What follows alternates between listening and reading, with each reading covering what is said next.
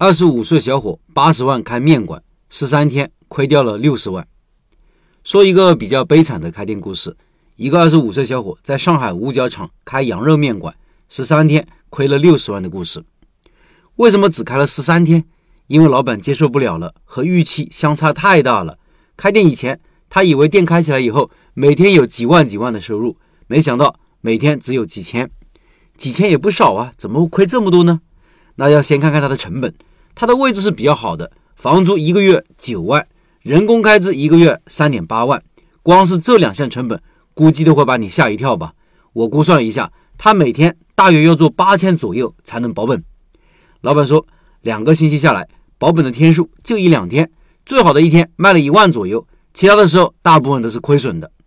投入八十万的店铺，只开了两个星期就决定关闭，即使冒着要亏损六七十万的代价，也要即刻止损。可见老板已经绝望至极，可见老板决心之坚定。老板也想过转让，但是别人一听到房租就不敢要了。他想到两个月之后还要交三个月的房租二十七万，觉得迟早要关闭，赶早不赶晚。干脆越早关掉越好。老板也做过努力提升营业额，本来开业后第六天就要关闭的，但是后来又想想试试美团团购，试了一个星期依旧没用，于是下定了决心。我以前说过，一个新店要给足时间宣传，要折腾个一年半载，因为经历过这个过程之后，会学到很多东西，人会成长很多。不过在这个案例中，我支持老板的做法就是止损，而且是越早越好。首先是。这个运营成本下，一个七十平米的面馆赚到钱几乎是不可能的。另外，关门后起码不会继续亏损了，不用支付工资了，不用往外掏钱了。事实也如此，老板把设备处理掉之后，手里还剩二十万左右。这二十万就是止损这个决定带来的收益。如果门店继续运营下去，也许这二十万也会亏进去的。老板说准备拿这二十万继续开个羊肉面馆。老板心还没有死。他说：“在哪里跌倒，就要在哪里爬起来。”看到这里，有些感同身受。我的开店生涯也是起步于上海，第一家店也是血亏，失败后我也没有放弃，而是选择继续折腾。我和老板有类似之处，比较可惜的地方是，残酷的现实让老板没法坚持更长的时间。我当时的房租是四万五一个月，而他呢是九万一个月，他的压力比我大。我坚持了一年，他只坚持了十三天。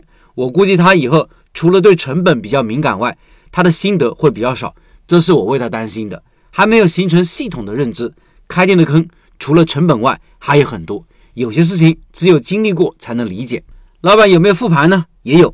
对于选址，他说选址的时候太理想主义了，把事情想得比较美好，以为人多就可以把生意做起来。看这个铺子的时候很乐观，因为附近和门口的人流量都很大。店铺是在一条网红商业街，离十字路口也不远，人流确实很大。附近有很多大学，学生也多。人流不等于客流，我估计老板会有比较深刻的印象了。还有，他觉得自己的开店预算没有做好，导致投入过多，房租押二付三，这里就去掉了四十五万。没有天然气，还自己去开了户头，各种杂七杂八的费用二十多万，装修又花去了十几万。老板还特意提到了自己的桌子椅子。用的是非洲胡桃木，装显独特。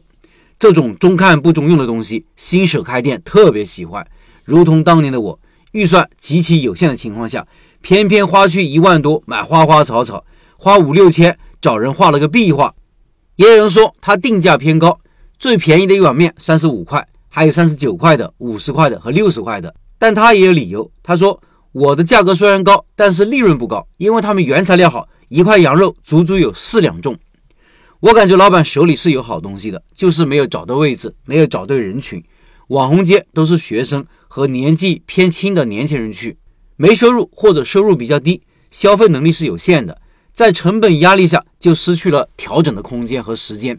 大家估计很好奇，老板之前是做啥的？为啥投资八十万开了个面馆？老板是这么说的：我一五年高中毕业后就跟着父母做早点，做了三年左右。